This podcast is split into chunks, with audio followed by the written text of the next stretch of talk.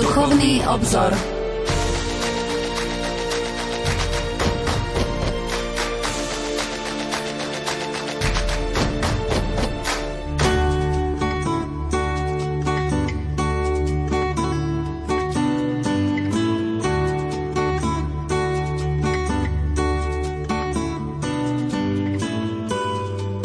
Na vlnách katolíckej rozhlasovej stanice Rádia Lumen sa začína relácia Duchovný obzor.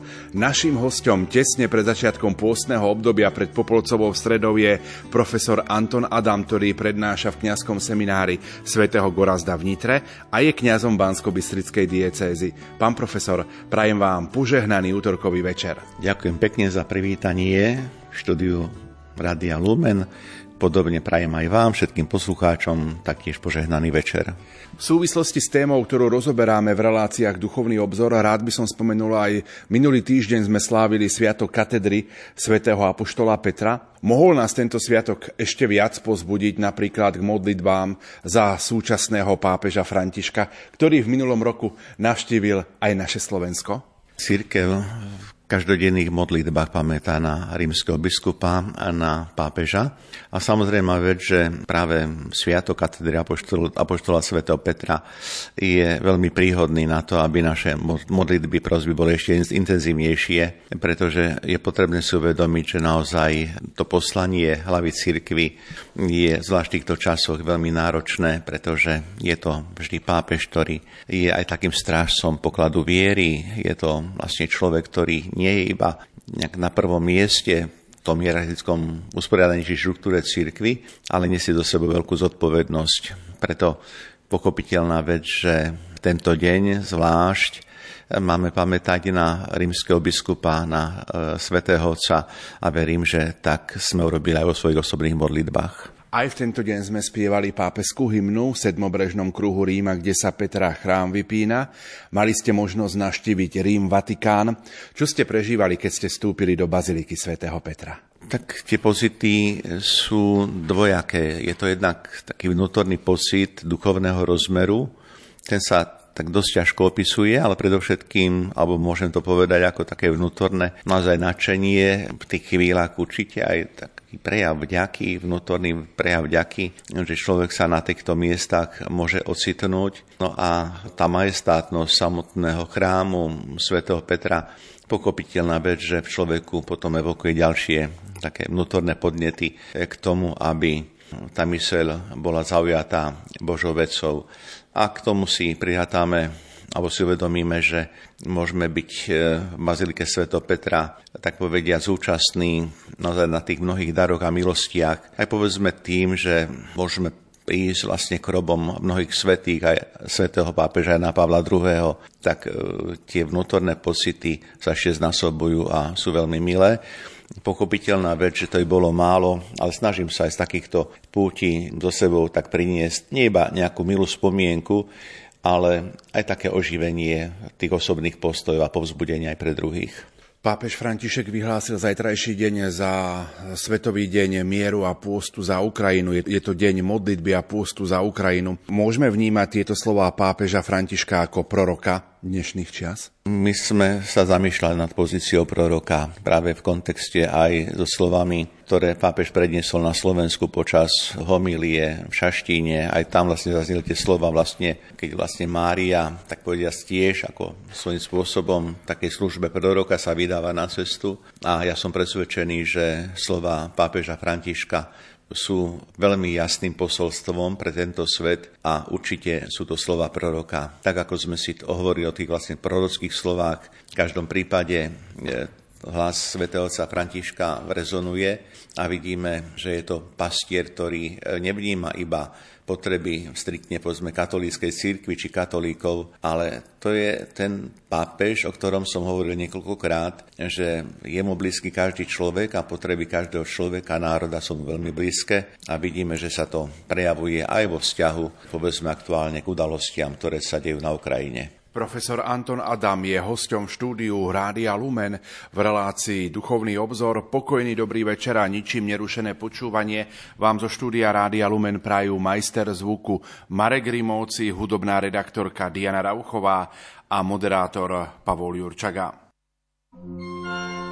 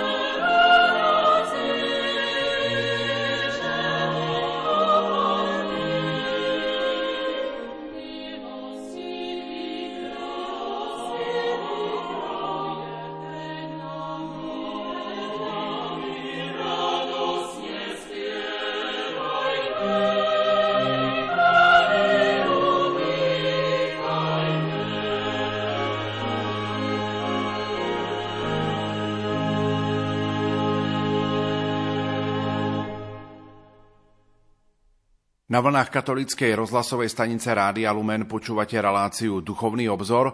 Dajme opäť priestor zvukovej nahrávke. Tu je homília pápeža Františka, ktorú povedal v Šaštíne 15. septembra minulého roku. Mária je dcérou Sionskou, ktorú zvestovali izraelskí proroci, pannou, ktorá počala Emanuela, ktorý je Boh s nami. Ako nepoškvrnená panna, Mária je ikonou nášho povolania. Ako ona, aj my sme povolaní byť svetými a nepoškvrnenými v láske, stávajúc sa obrazom Krista. Proroctvo pre Izrael vrcholí v Márii, pretože ona v lone nosila slovo, ktoré sa stalo telom Ježiša. Ježišom sa úplne a definitívne završil Boží plán. Simeon a o ňom povedal jeho matke. On je ustanovený na pád a na povstanie pre mnohých v Izraeli a na znamenie, ktorému budú odporovať. Nezabudnime na to, že nesmieme redukovať vieru na cukor, ktorý osladzuje život. Ježiš je znamením, ktorému budú odporovať. Prišiel, aby priniesol svetlo tam, kde bola tma, čím sa temnota dostala na svetlo a musela ustúpiť. Preto proti nemu temnoty stále bojujú. Kto prijíma Krista a otvorí sa mu, vstane z mŕtvych. Kto ho odmieta, uzatvára sa do tmy a je príčinou vlastnej skazy. Svojim učeníkom Ježiš vysvetlil, že nepriniesol pokoj na svet, ale meč. Totiž jeho slovo je ako dvojsečný meč. Vniká do našich životov, oddeluje svetlo od temnoty a vyzýva nás si vybrať. Pred Ježišom nik nemôže zostať vlažný alebo sedieť naraz na dvoch stoličkách. Prijať ho znamená súhlasiť s tým, aby u mňa odhalil protirečenia, modly, vnúknotia zla a aby sa pre mňa stal skriesením, lebo on ma dvíha, podáva mi ruku a pomáha mi znovu začať. Vždy ma dvíha. È proprio Takýchto prorokov potrebuje aj dnešné Slovensko. Vás, biskupov, prorokov, ktorí ukazujú túto cestu. Nejde o to, aby sme boli k svetu nepriateľskí, ale aby sme boli vo svete znamením, ktorému budú odporovať kresťanmi, ktorí vedia svojim životom ukázať krásu Evanielia, ľuďmi, ktorí nastolujú dialog, kde sú odlišné postoje, ktorí zjavujú bratský život, kde v spoločnosti panuje rozdelenie a nesvornosť, ktorí šíria príjemnú vôňu prijatia a solidárnosti tam, kde často prevládajú osobné a kolektívne formy sebectva ktorí chránia a zachovávajú život tam, kde sa uplatňuje logika smrti. Mária sa vydáva na cestu, Mária je proroctvom a nakoniec Mária je matkou súcitu. Jej viera je súcitná. Žena, ktorá sama seba nazývala služobnicou pána a ktorá sa s materinskou starostlivosťou postarala o to, aby nechýbalo víno na svadbe v Káne, sa spolu so synom podielala na spásonosnom poslaní a išla s ním až pod kríž. V tej chvíli, v mučivej bolesti, ktorú zažila na Kalvárii, pochopila Simeonovo proroctvo a tvoju vlastnú dušu prenikne meč. Utrpenie umierajúceho syna, ktorý na seba vzal hriechy a bôle celého ľudstva, preniklo aj ju. Ježiš s rozkmásaným telom, muž bolestí, ktorého zohyzdila zloba. Mária s rozdrásanou dušou, súcitná matka, ktorá zbiera naše slzy a zároveň nás utešuje a pripomína nám, že v Kristovi je konečné víťazstvo. Mária, bolestná matka, jednoducho zostáva pod krížom. Stojí pod krížom. Neutečie pres. Nesnaží sa zachrániť si život. Nepoužíva ľudskú lesť ani duchovné anestetika, aby sa vyhla bolesti. Toto je dôkaz súcitu. Zostať pod krížom zostať s tvárou plnou slz, ale s vierou človeka, ktorý vie, že vo svojom synovi Boh premieňa bolesť na radosť a víťazí nad smrťou. Aj my, so zrakom upretým na bolestnú pannu Máriu, sa otvárame viere, ktorá sa stáva súcitnou a vedie nás zdieľať svoj život s tými, ktorí sú zranení trpia alebo sú nútení niesť na pleciach ťažké kríže. Bratia a sestry, viera, ktorá nie je abstraktná, ale pobáda nás vcítiť sa a byť solidárnymi s núdzimi. Táto viera podľa Božieho štýlu pokorne a bez rozruchu odstraňuje bolesť sveta, a zavlažuje spásou brázdy dejín. Drahí bratia a sestry, nech vám Pán navždy zachová úžas a vďačnosť za dar viery. Nech vám preblahoslavená Panna Mária vyprosuje potrebnú milosť, aby vaša viera bola vždy na ceste, aby mala nádych proroctva a bola bohatá na súcit. V štúdiu Rádia Lumen je profesor Anton Adam. Pán profesor, spomenuli ste, že pápež František predstavil Božiu matku ako ženu viery, ktorá sa vydáva na cestu, matka putovania, no zároveň aj ako ženu, v živote ktorej sa naplňa proroctvo o prislúbenom Mesiášovi, Mária, matka prorokovania. A svätý otec František však predstavil aj tretiu charakteristiku Máriinej cesty. Čoho sa táto charakteristika dotýka? Tretia charakteristika sa naozaj dotýka vyslovne marnej viery. Naozaj predstavili sme si prostredníctvom teda slov pápeža Františka Máriu ako matku putovania, Máriu matku prorokovania. V týchto chvíľach sa na chvíľku zamyslíme nad tou treťou charakteristikou, ktorou, ako ste spomenuli, je Márina viera. Svetotec František hovorí o Márinej viere ako samozrejme vec osobnej viere a vyzdvihuje túto vieru, že je súcitná. A podáva nám niekoľko takých aspektov, prečo Marina viera je súcitná. Je súcitná preto, lebo Káne Galejskej si všimne, že chýba na svadbe víno. Nemusela si to všimnúť, mohla si to nechať bez akékoľvek odozvy.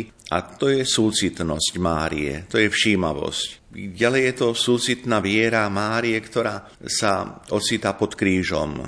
Keď Kristus, jej syn, trpí, ona je súcitná pod krížom a je súcitná aj s nami v tých našich biedách, v našich problémoch, ťažkostiach, lebo pozná, čo znamená, keď sa naplní práve to slovo, ktoré zaznelo z úst Simeona a pozná, čo znamená, keď dušu preniká meč bolesti. Preto aj pre náš slovenský národ. Mária Matka Bolestná je práve veľmi blízka z dôvodu, že aj národ slovenský prechádzal mnohými utrpeniami, úskaliami a tak nám predstavuje svetotec František Máriu ako matku viery, aby sme aj my v utrpeniach, bolestiach, problémoch života nielen prijímali s dôverou to, čo nám tak pán dáva do cesty, ale aby sme dokonca v skúsenosti vlastného zážitku, utrpenia a biedy aby sme naozaj boli súcitnými s druhými.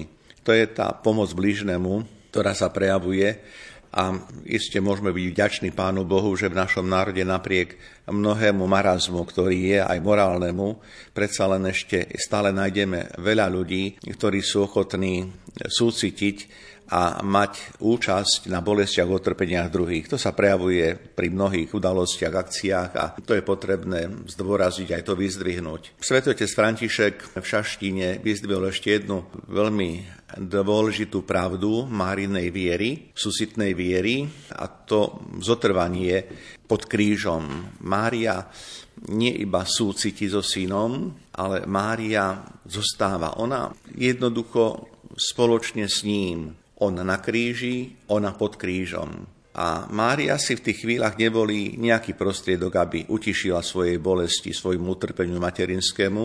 A toto je znak, hovorí pápež súcitu, zostať pod krížom. Zostať pod krížom s vierou človeka, ktorý vie, že vo svojom synovi Boh premenia bolesť na radosť a výťazí nad smrťou. To je posolstvo, ktoré nám svetotec František zanecháva aj do našich dní keď v Šaštine predstavil pánu Máriu ako matku ženu súcitnej viery. Z príhovoru svätého Otca v Šaštine je zjavné, že prišiel medzi nás ako pútnik s túžbou a poslaním pozbudiť veriacich v prehlbení viery, ale prišiel ako posol pravdy, ktorej má žiť každý človek. Pripomeňme si slova, ktorými pápež František zakončil príhovor v Šaštine. Áno, sú to slova, ktoré podľa môjho názoru zohrávajú veľmi dôležitú úlohu a poslanie duchovného povzbudenia pre všetkých nás v tomto národe a my si preto znovu doslova zasitujme tieto slova. Drahí bratia a sestry, nech vám pán navždy zachová úžas, nech vám zachová vďačnosť za dar viery, a nech vám preblahoslavená Pana Mária vyprosuje potrebnú milosť, aby vaša viera bola vždy na ceste, aby mala nádych proroctva a bola vierou bohatou na súcit. To sú slova, ktoré sú, tak povedia, shrnutím celého pápežového príhovoru počas Sv. Omše v Šaštíne a korešpondujú s tým, čo sme rozprávali do týchto chvíľ. Keď sme predstavili pápežové slova predstavujúce Máriu ako naozaj matku pútničku, matku prorokyňu, ale aj matku viery. Tak myslím si, že týmto slovám je dobre sa vrátiť a nie iba si ich nejak tak zapamätať alebo zopakovať, ale snažiť sa z nich čerpať do nášho denného života. To boli slova, ktoré odzneli v závere samotného príhovoru počas Svetej Omše. Pri liturgických sláveniach nie sme zvyknutí, aby pápež pred požehnaním čokoľvek pridával, No na konci Sv. Omše v Šaštine sme mali možnosť vypočuť si jeho, tak povediať, záverečný príhovor. Čo bolo obsahom tohto príhovoru, pán profesor? Osobne som bol prekvapený, že pápež František po skončení liturgie Sv. Omše sa ešte prihovoril sromaždenému ľudu. Podľa môjho názoru to svedčí o tom, že bol, bola to pre neho taká tiež hlboká duchovná skúsenosť, zážitok viery slovenských veriacich a tak v závere tejto liturgie vlastne konštatoval to, čo jednoducho muselo prísť a to čas rozlúčky, pretože návšteva bola časovo vymedzená, tak ako každá návšteva má svoje vymedzenie. Poďakoval za toto vlastne stretnutie s Božím ľudom a vyjadril vďaku za to, že Pán Boh mu tak povediac umožnil, obdaroval ho tou vlastne možnosťou prísť medzi slovenský ľud a že mohol práve na mieste v Šaštíne v Národnej bazilike Sedem bolestnej Pany Márie zakončiť vlastne svoje sprevádzanie tohto ľudu počas svojej návštevy na Slovensku. A o to výraznejšie, že bolo to tiež na sviatok a na slávnosť Pany Márie, sedem bolestnej patronky Slovenska. Svetý otec František poďakoval vlastne všetkým biskupom za prípravu, za prijatie, vyjadril vďačnosť hlave štátu, civilným autoritám. Takisto vyjadril vďaku všetkým, ktorí sa podielali na príprave, zvlášť oceňuje ten postoj modlitby. A tu naozaj chcem vyzdvihnúť to, čo je tiež typické pre pápeža Františka, že si pri týchto aktivitách, ktoré vyžadujú veľké nasadenie, pracovné nasadenie aj mnohých dobrovoľníkov, že pamätá vlastne na týchto ľudí, ktorí častokrát sú kde si neviditeľní akoby, tá práca nie je vždy až taká viditeľná, ale on na týchto ľudí pamätá a mne osobne to veľmi sympatické, že hlava církvy týmto spôsobom je vyzdvihnúť. To nie je, tak povediať, nejaká chvála človeka ako takého, ale uznanie činnosti, ktorá je potrebná, bez ktorej takáto vec sa jednoducho nedá dosiahnuť. A čo ešte je dôležité, tak takisto vyzdvihol a poďakoval sa za možnosť teda účasti a stretnutia, aj čo sa týka toho ekumenického priestoru. Napokon e, zakončil svoj krátky príhovor naozaj tým, že nás nosí vo svojom srdci a to také typické jeho ďakujem všetkým. Znovu, nie dlhé slova, ale jaderným spôsobom, veľmi konkrétnym, povedal to, čo cítil, povedal to veľmi otvorene, priamo, úprimne a všetci sme cítili, že jednoducho nás má rád. My si v tejto chvíli opäť trochu zahráme a po pesničke budeme v našom rozprávaní pokračovať.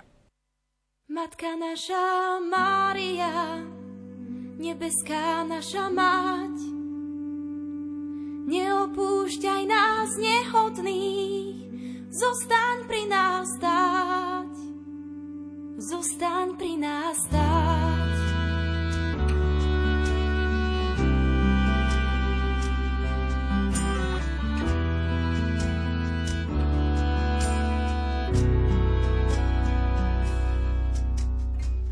Tisíc ročia ubehli, človek lepší nenecháva svet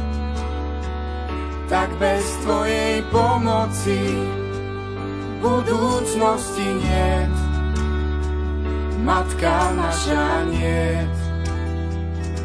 Kto hlas svoj máš a v rukách kríž, všade to hlas, všade to píš,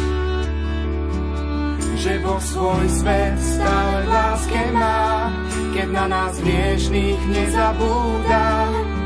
Matku posiela do všetkých končín zeme, na práve príjmeť stratené ľudské pleme.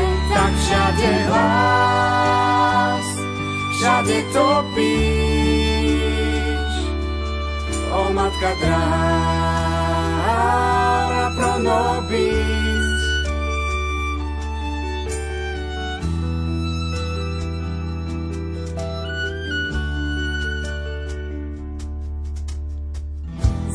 zmatka vznešená, zrkadlo Božích krás. Garabanda, Lurdy, Fatima, kde ešte voláš nás? Kde ešte voláš nás? Mamony lesk nás oslepil, náš cestu pravú zložité sa zdá však cestou pravdy je. Múdry, kto počúva, múdry, kto počúva, kto hlas tvoj má,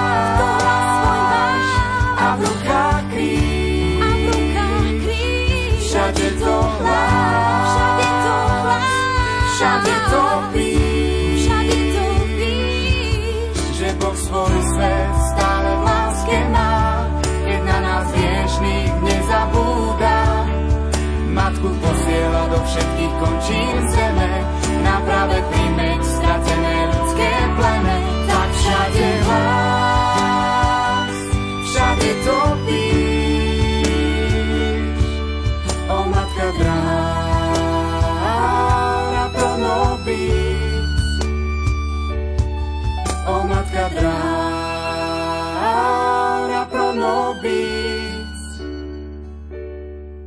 matka drahá,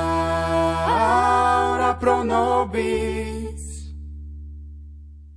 Počúvate Rádio Lumen, počúvate reláciu Duchovný obzor. Našim hostom je profesor Anton Adam, ktorý prednáša v kňazskom seminári svätého Gorazda v Nitra, je kňazom Bansko-Bystrickej diecézy. Už týždeň po návšteve svätého Otca na Slovensku sa pápež František pri generálnej audiencii 22. septembra podelil so svojimi zážitkami.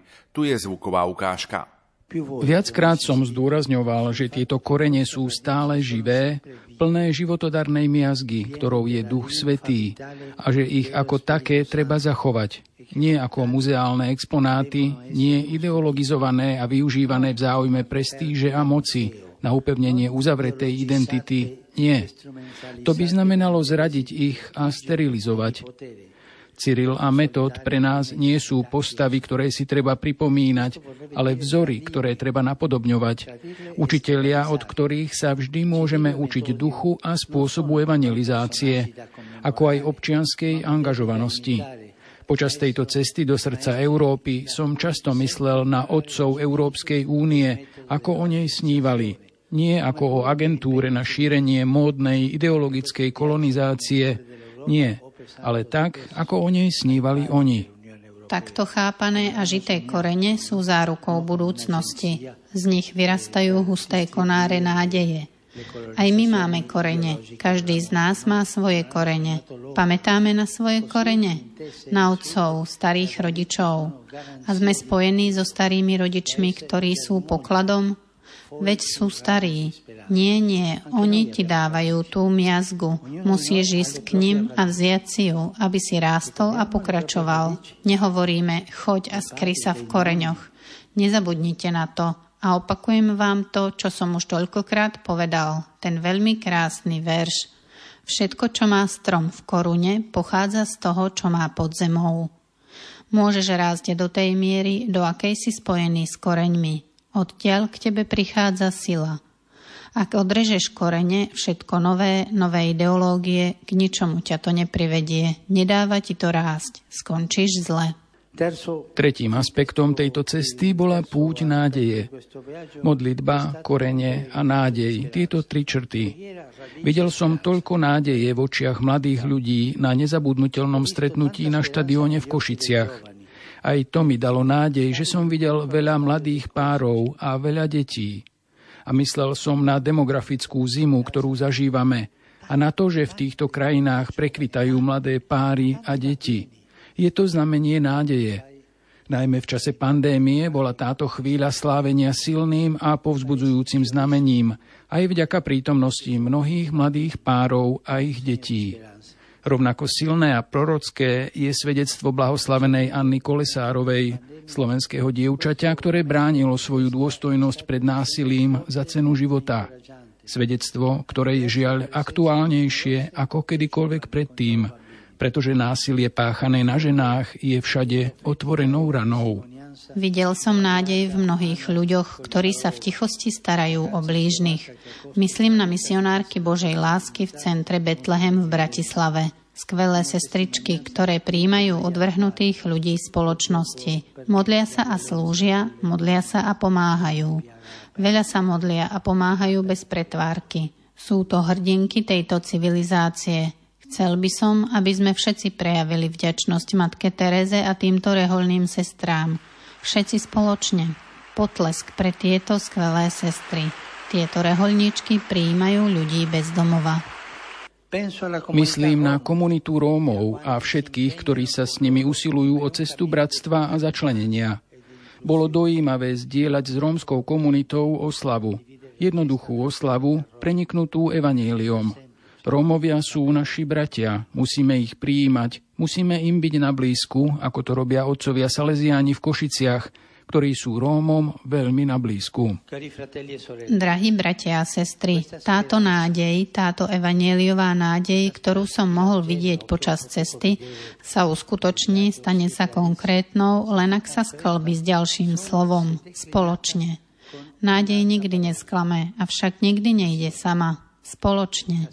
V Budapešti a na Slovensku sme boli pospolu s rôznymi obradmi katolíckej cirkvy, spolu s bratmi a sestrami iných kresťanských denominácií, spolu s našimi židovskými bratmi a sestrami, spolu s veriacimi iných náboženstiev, spolu s tými najslabšími. Toto je cesta, pretože budúcnosť bude plná nádeje, ak bude spoločná, nie osamotená. To je dôležité. A po tejto ceste mi v srdci zaznieva jedno veľké ďakujem. Ďakujem biskupom, ďakujem občanským autoritám, ďakujem prezidentovi Maďarska a prezidentke Slovenska. Ďakujem všetkým spolupracovníkom pri organizácii, ďakujem mnohým dobrovoľníkom, ďakujem všetkým, ktorí sa modlili. Prosím, pridajte ešte ďalšiu modlitbu, aby semienka zasiaté počas tejto cesty priniesli dobré ovocie. Modlíme sa za to. Ďakujem. Preghiamo per questo. Grazie. Pán profesor, ktoré momenty z tohto príhovoru vás najviac oslovili? Tých momentov, ktoré odzneli, ktoré si je hodno povšimnúť z generálnej audiencie je znovu niekoľko. Spomeňme aspoň niektoré. Svetotec hovorí o silnom zážitku svojej púte a pastorečnej návštevy na Slovensku. Sme malá krajina a keď pápež hovorí o takejto návšteve, tak určite mnohí siahnu možno aj po mape, aby si pozreli, kde to Slovensko, ten malý pliačik zeme sa vlastne nachádza. Má to teda veľký, veľký význam aj tohto typu ale predovšetkým Svetotec hovorí, a to je povzbudenie aj pre nás, že prišiel a prežíval túto púť s nami a pre nás v duchu adorácie, modlitby. Vyzdvihuje korene viery, z ktorých vychádza a vyrastá náš národ. A je to znovu povzbudenie k tomu, aby sme v čase a v dobách sekularizácie spoločnosti relativizovania aj duchovných hodnot, aby sme na tieto korene zabudali, aby sme zostali naozaj veľmi silno zakorenení, lebo keď sa vykoreníme, tak prestávame žiť. Pre Svetovca, a to je ďalší aspekt, e, sa spája táto púť e, s modlitbou. Je to modlitba, ktorá neustáva iba v rovine slova, ktoré znáša sa k Bohu, ale modlitba, ktorá preniká naše vnútro, zmýšľanie, ktorá je prítomná v našich veľmi konkrétnych skutkoch. A je zaujímavé, ale e, Svetý Otec tú skúsenosť viery v našom národe, on vlastne posunul aj trošku ďalej, veľmi nenuteným spôsobom, veľmi spontánnym, pretože Európa, ktorá sa stále nejak tak hlási ku kresťanským koreňom, aké je to niekedy tak na dlhšiu diskusiu, ako to tá Európa s tými kresťanskými koreňmi myslí, tak predsa len tie korene, áno, Európa má kresťanské a toto povedomie je potrebné ďalej prehlbovať.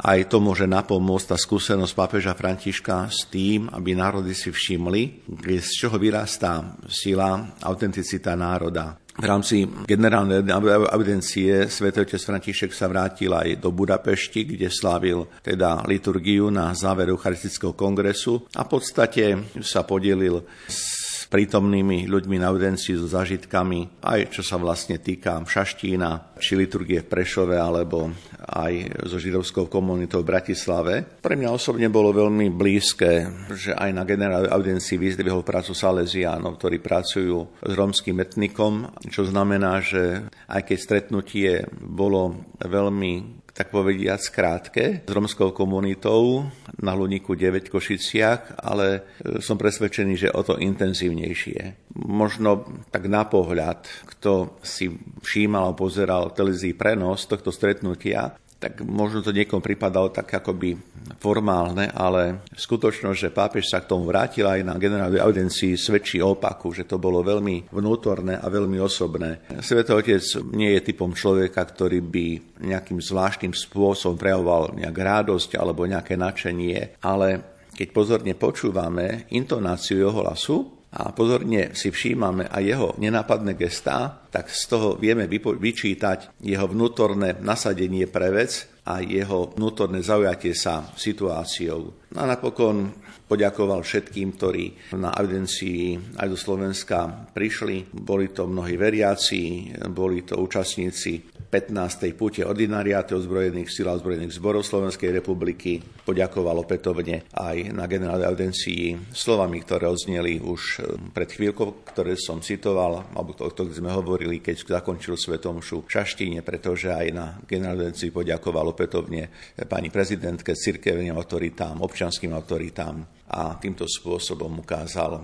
že nesie tento náš národ vo svojom srdci, ďalej aj vo svojom teda vatikánskom sídle. Pápež František na záver tohto príhovoru povedal, že s dovolením pridajte ešte jednu modlitbu, aby semiačka zasiate počas tejto cesty priniesli hojné ovocie. Pán profesor, čo by mohli byť tie semiačka? Možno aj v pohľade na súčasnosť, čo prežívame. Predovšetkým to je semienko viery.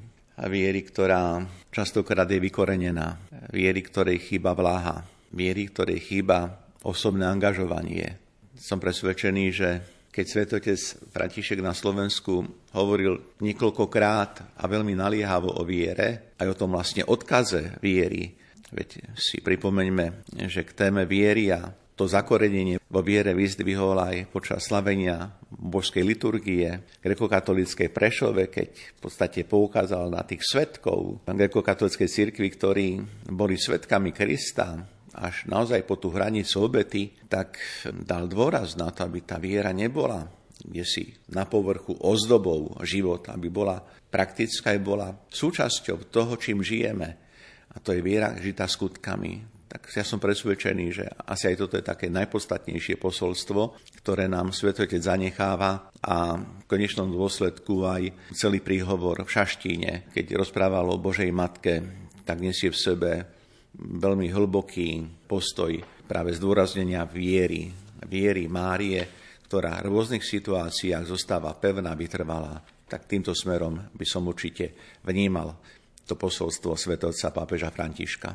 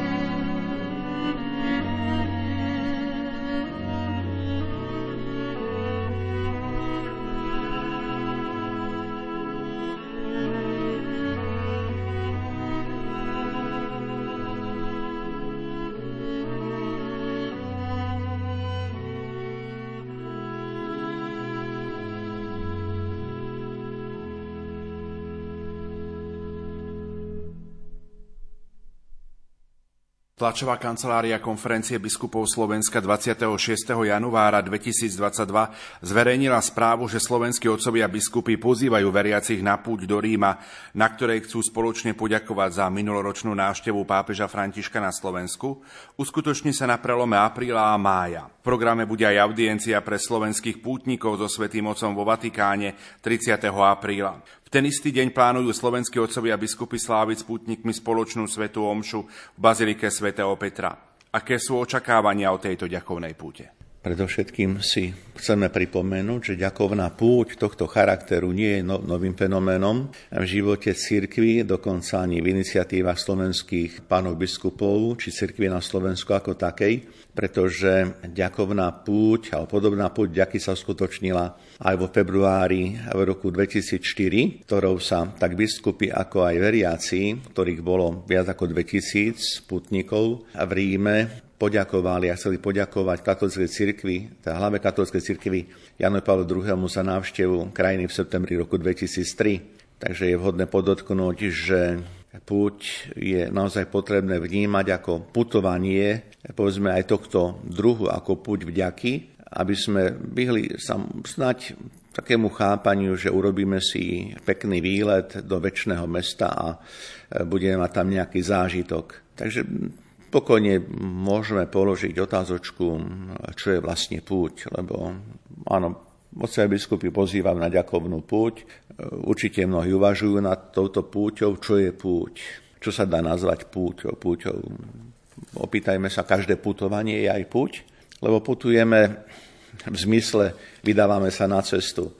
Ako to vlastne s tým je. A určite je dobré osviežiť si tak pamäť, ako je vnímaná púť aj v minulosti, Viete, pojem putníka bol spojený vždy s človekom, ktorý kráčal peši, možno mal nejakú tú palicu, nejakú barličku, ktorú sa opieral a pútnik sledoval istý cieľ, istý zámer.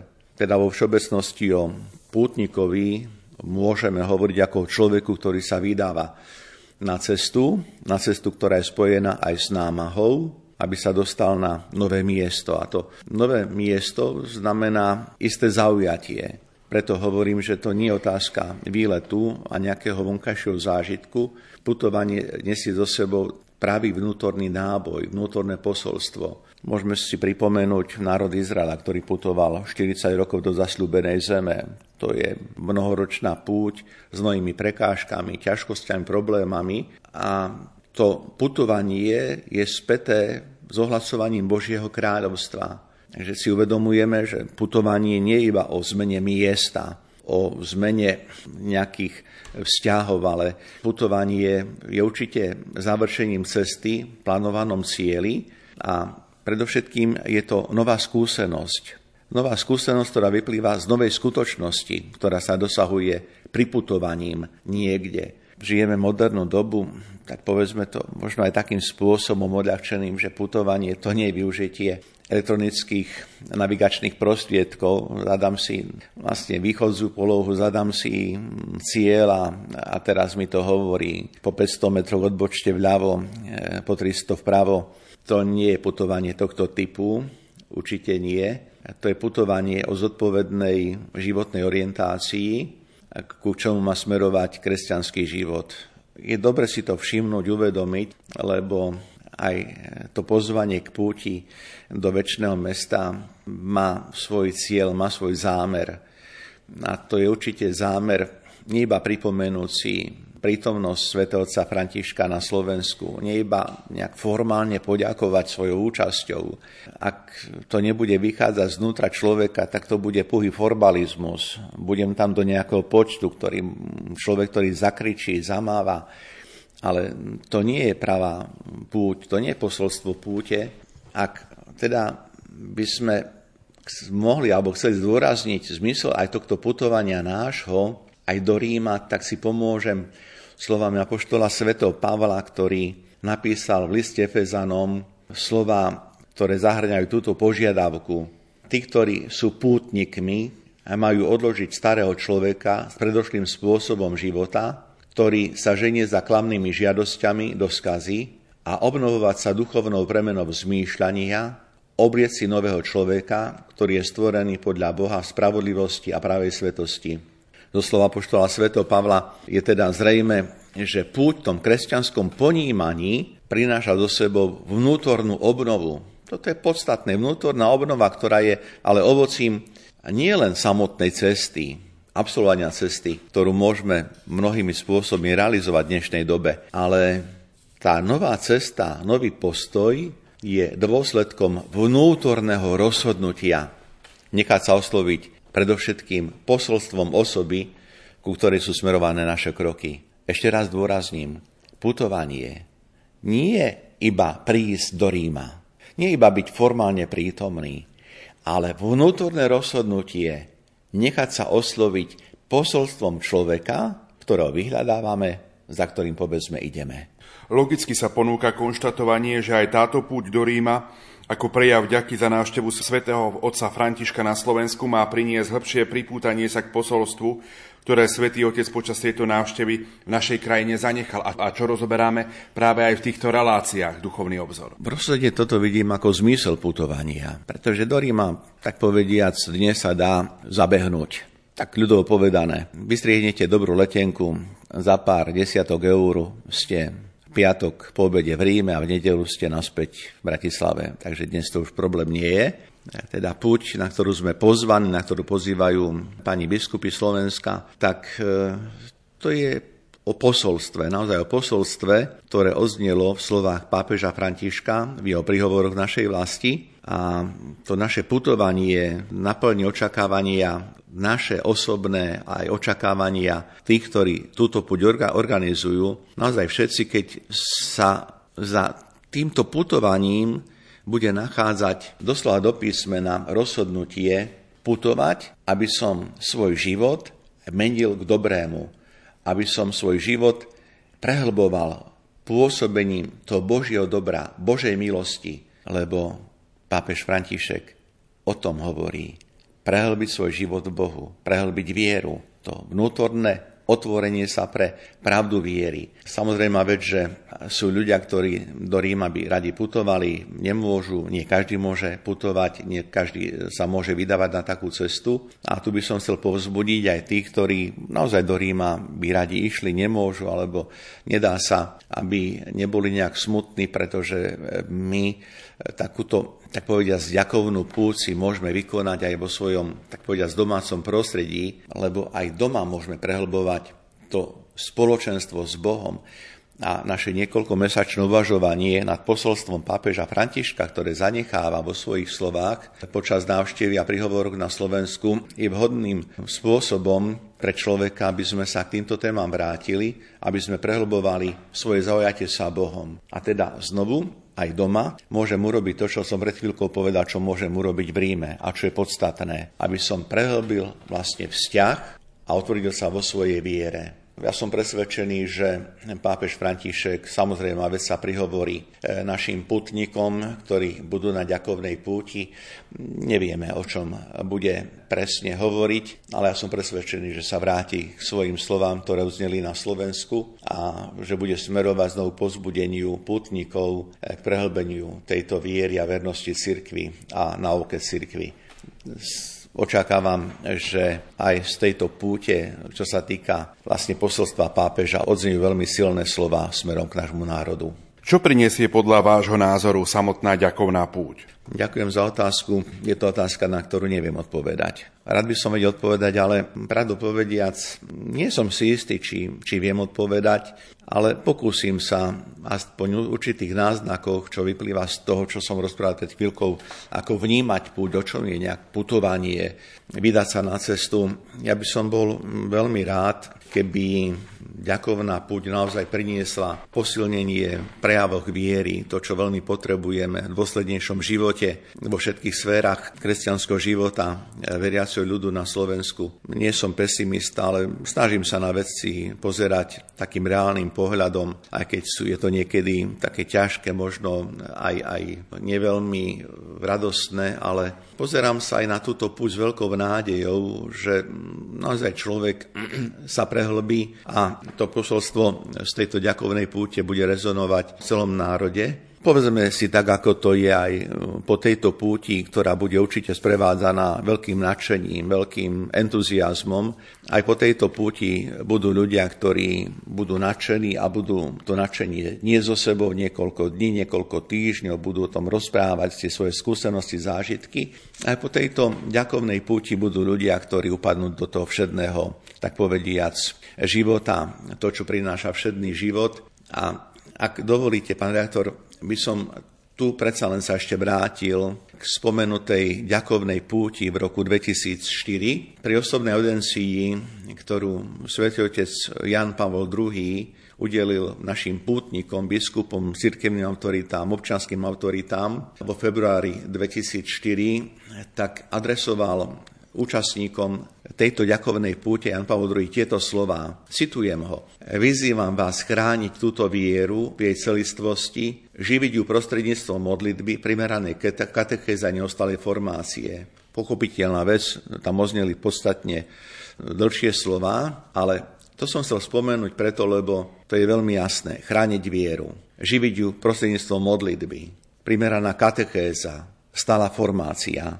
Uplynulo 18 rokov, ako zazneli tieto slová, hovoríme o slovách počas ďakovnej púte. Tie slova pápeža Svetojana Pavla II majú stále svoju hlbokú vypovednú hodnotu a je dobre sa k ním vrátiť. A všetci vieme, v akom stave naša spoločnosť sa nachádza spoločnosť, ktorej súčasťou e, sú aj tie desiatky percent katolíkov, tí, ktorí sa k viere prihlásili pri šítaní ľudu, aj tí, ktorí sa možno k tejto viere neprihlásili z nejakých svojich dôvodov. A my nie náhodou sme venovali toľko pozornosti papežovej návšteve. To nebolo tam, aby sme sa nejak tak povediať, prechádzali tými príhovormi, aby Rádio Lumen malo čím zaplniť vysielači čas. Určite nie. Preto, ale preto, ako sme avizovali na začiatku, keď sme začali prvú reláciu, chceme sa vrátiť k slovám pápeža, aby bolo živé, prítomné to posolstvo pápeža, aby to nebolo naozaj tak, že pápež ako som spomenul, trochu s úsmevom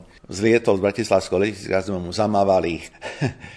A sme spokojní a budeme spomínať 10 ročia, že pápež František bol, tak naozaj to nebol náš zámer. Takže je potrebné sa vrátiť k týmto myšlienkam, aby aj to stretnutie so Svetým Otcom Františkom počas ďakovnej púte zanechalo znovu tú výraznú stopu povzbudenia, posilnenia a tak som neodpovedal na vašu otázku, možno som rozvinul nejaké svoje myšlienky, moje úvahy.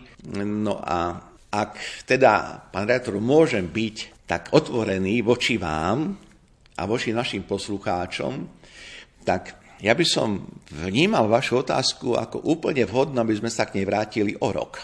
Aby presne to, čo znelo v otázke, čo priniesie ďakovná púť, čo taký návrh o rok. Máme diáre, poznamenáme si nejaký ten termín a teraz vôbec nejde o mňa. To je tak trošku možno smerom k vám, taká provokácia, bratská provokácia. Pozvite možno otcov biskupov, pozvite generálnych vikárov, farárov, dekanov. Možno taká relácia hĺbšia, veď štúdio veľké. Čo vlastne, ako títo ľudia, ktorí majú živý kontakt s cirkvou, ako oni o ten rok povedia, ako vnímajú, čo tá ďakovná puť priniesla. Neviem, či som mohol toto vzniesť, ale pán redaktor, ja budem naozaj pozorný a ja som presvedčený, že malo by to svoj efekt. Pán profesor, tak to je návrh, ktorý budeme o rok realizovať a uvidíme jeho výsledok. Teraz sa blíži záver dnešnej relácie. Zajtra začíname pôstne obdobie. Aký by bol taký váš odkaz do toho tohto ročného pôstneho obdobia? Áno, svätý otec František na začiatku pôstne obdobia vždy oslovuje veriacich celej cirkvi a je to už taká výzva prežiť dobre duchov, tak duchovne tento obdobie veľkého pôstu ako prípravu na Veľkú noc, pretože sú to sviatky Kristovo zmrtvých stania, sviatky našej spásy. To je obdobie, v ktorom sa máme naozaj očisťovať od riechov.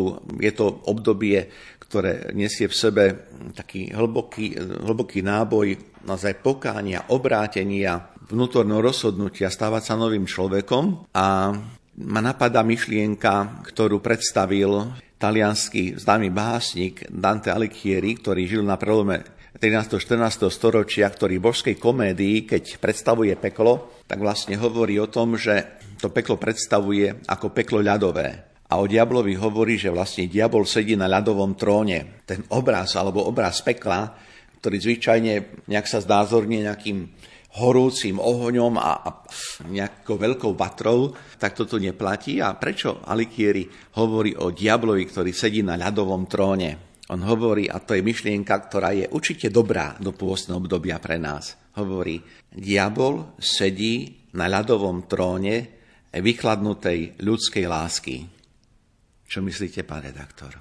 Nepotrebujeme vrátiť láske zmysel, ktorý láska má mať? Takže, milí poslucháči, prajem vám požehnaný čas prežívania pôstneho obdobia, aby ste neboli ľadoví, aby z vášho života a z nášho života by pramenila naozaj láska, ktorá spôsobuje ľudské teplo a ľudskú blízkosť. Ďakujem vám, že ste venovali pozornosť a ja sa teším na ďalšie stretnutia. Toľko dnešná relácia Duchovný obzor. Našim hostom bol profesor Anton Adam, ktorý prednáša v kňazskom seminári svätého Gorazda v Nitre a je kňazom Bansko-Bystrickej diecézy. Nuž a za pozornosť vám tejto chvíli ďakujú majster zvuku Marek Rimovci, hudobná redaktorka Diana Rauchová a moderátor Pavol Jurčaga. Do počutia. Maria, voláme ku Tebe. máme.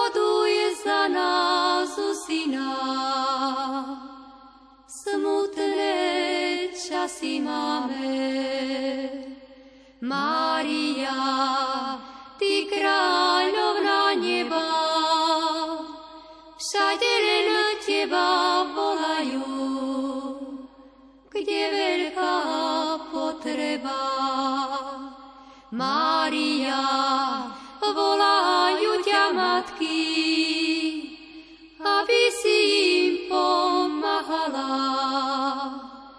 vychováva detky.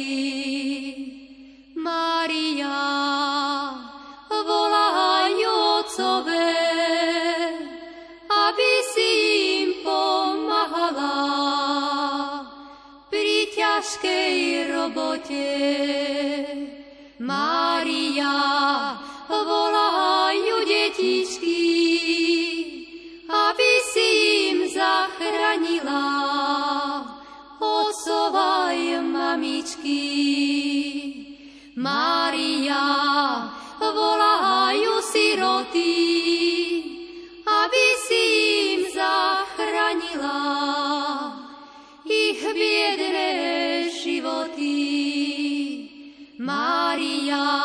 volajú sestričky, aby si im pomáhala zaniesť ich krížičky.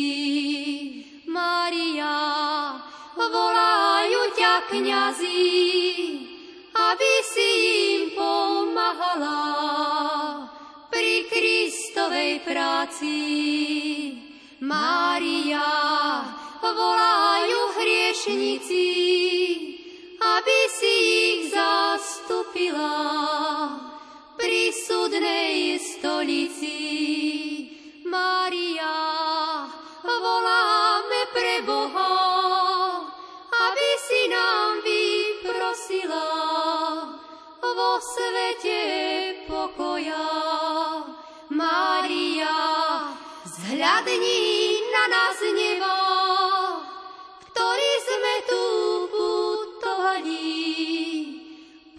Oh.